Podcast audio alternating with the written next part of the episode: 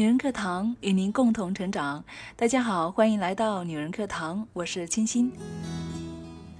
明白这五点，你将会拉开与同龄人之间的差距。作者蓝田。生活本是自己的，风险也由人，但人是社会人，便决定了我们无法脱离于这个群体。有群体就有对比，对比又分两种，一种只为攀比。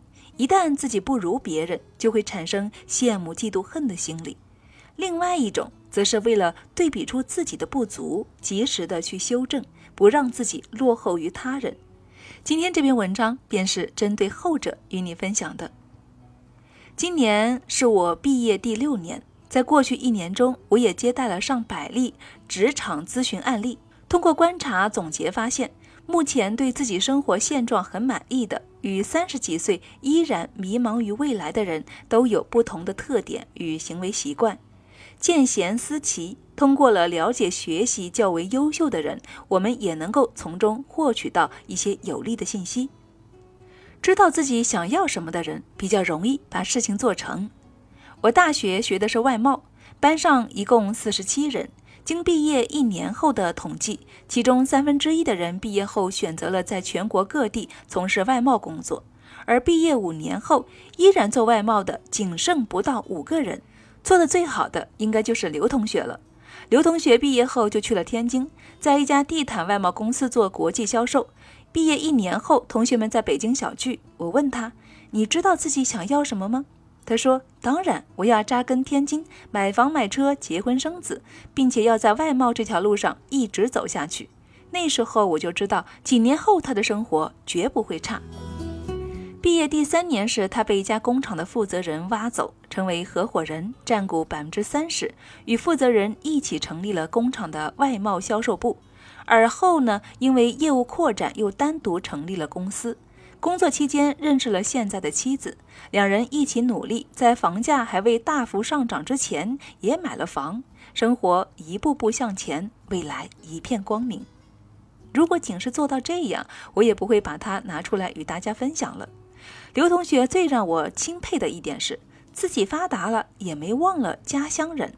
我也曾想过，如何才能够在自己过得好的基础上，也为家乡做点贡献呢？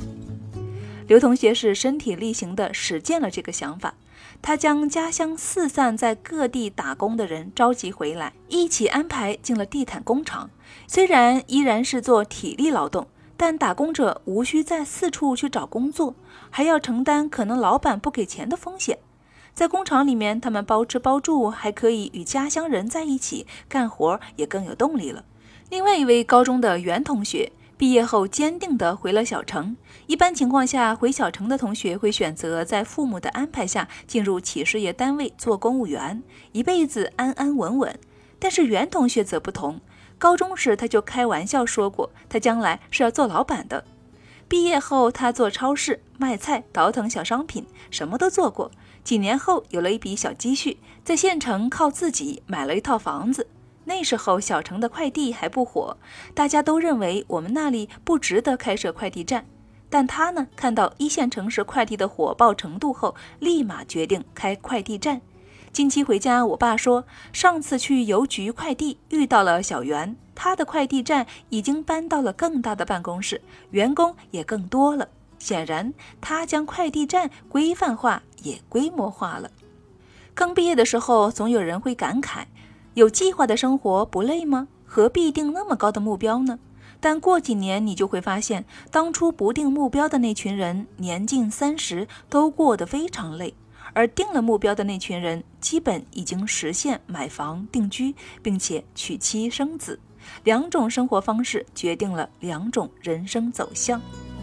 想要成功，要扬长，而不是避短。上心理咨询课时，老师说：“这个社会是选择性关注，想要成功，发扬长处就够了，补短都是傻子的做法，因为补短只会把你补成一个普通人。”无比认同。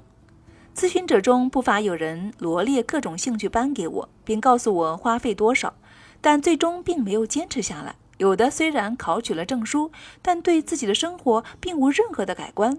我常与他们说，学校操场上的宣传语常写的是“德智体美劳全面发展”，但那是针对小学生。上社会后，充电与学习可以粗略地分为两种：一种为了职业晋升，一种是纯兴趣。报任何培训班或是听线上讲座时，你都要搞清楚你的目的是什么，否则就是浪费了金钱与时间。有人看了几篇机械文后，立马决定要充电，但简单想来也没有什么具体要学的，那么就学英语吧。要么考个会计证也可以。于是稀里糊涂地报了名，而后几天便失去了兴趣。为什么呢？我们就像是河这边的人，目标就在河对岸。我们知道自己要什么，才能够披荆斩棘，克服一切艰难险阻地游过去。倘若你并不知道河对岸有什么，只是认为这个过程会让你感到心安，那么遇到一点点的小波浪，甚至你只是倦了、乏了，都可能随时放弃你所谓的充电。你当下的工作是什么呢？学习哪些知识，了解哪些信息，可以更好的帮助你发展呢？假如并不喜欢这份工作，那么通过学习什么才可以顺利的转行呢？这些都是在充电前需要思考的，而非全面发展。这也学，那也了解，没有人可以八面玲珑，你只需要发展长板。到了一定职位、一定高度，自然有某些方面较强的人来辅佐你。你要做的不过是先将自己提高，而后做资源整合罢了。我们应该不做无用的社交，积累人脉的同时，也努力的让自己成为别人的人脉。我曾有咨询者哭诉，毕业几年我没有一分钱存款，全部用于社交了，请客吃饭从不吝啬。但是当真遇到事了，我发现没有人愿意帮我。为什么？这就叫做无效社交。你以为的好朋友，有时候不过只是酒肉朋友罢了。还有人喜欢在朋友圈晒今天参加了什么大会，明天又与某大咖合影了，后天晒某个 CEO 的名片，就好像全世界的人都可以为他所用一般。而事实呢？等真的遇到问题，打电话过去，恐怕别人连他是谁都不记得了。我非常认可将好友打标签的做法。即张三李四，并非简单的出现在好友列表里面，而是打上会修电脑的张三，善于写作的李四，而后在真的需要时，便可以通过关键词检索到了。前提是对他人来说，你也有可用之处。很多时候，这个社会并不讲情面，就好像有人会抱怨说，曾经跟某某是同学呢，现在这点小事都不帮我一样。因为你没有可用之处，凭什么要帮你呢？虽然残酷，但这就是事实。你要做的至少有一处非常闪亮，才能够让别人把你放在天秤上的时候不至于一败涂地。重视恋爱婚姻，不要在能选择的年纪选择搁置。现在的年轻人总喜欢用“你妈逼你结婚了吗”来讽刺上一代人对自己的催促，却很少思考自己是否真的需要去相亲、去恋爱了。很多人说，虽然我单身，但我过得很开心呢。这社会上不乏很多单身贵族，养得起自己，也对感情婚姻没有需求，但并非人人如此。更多的人是曾有过一段感情，分手后感到被伤害，从此不再相信这个世界上有真爱，或者开始自我怀疑，对自己、对家人统一口径说过几年再说吧。但真的到了几年后，或许慌的就不只是父母了。二十几岁，倘若你不是对婚姻绝望，认定了自己一辈子不结婚，那就去恋爱吧，生命不息，恋爱不止。不要说他不是十全十美的，我不要与他谈恋爱。这世上不存在十全十美。我从不认为有多段感情过往的人是不好的，反而认为他们在经历这些恋爱后，最知道自己要的是什么。所以怕什么？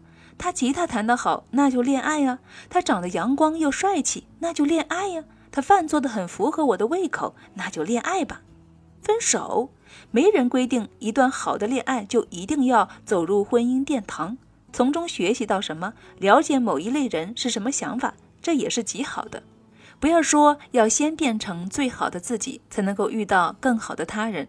这话没错，但并非你要闭关修炼个几年才能够遇到那个对的人，而是在变好的过程中就该去争取遇到那个对的人。相信我，两个有着共同目标的人一起努力，会让你想要的生活、既定的目标都提前到来。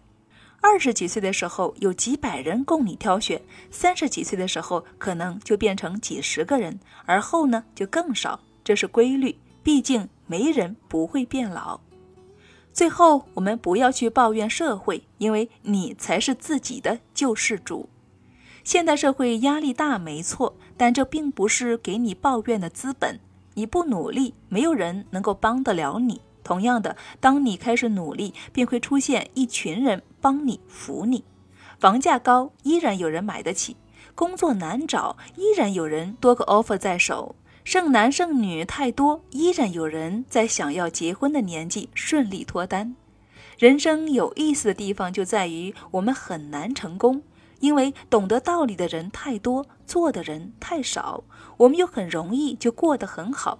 还是因为懂道理的人太多，而做的人太少。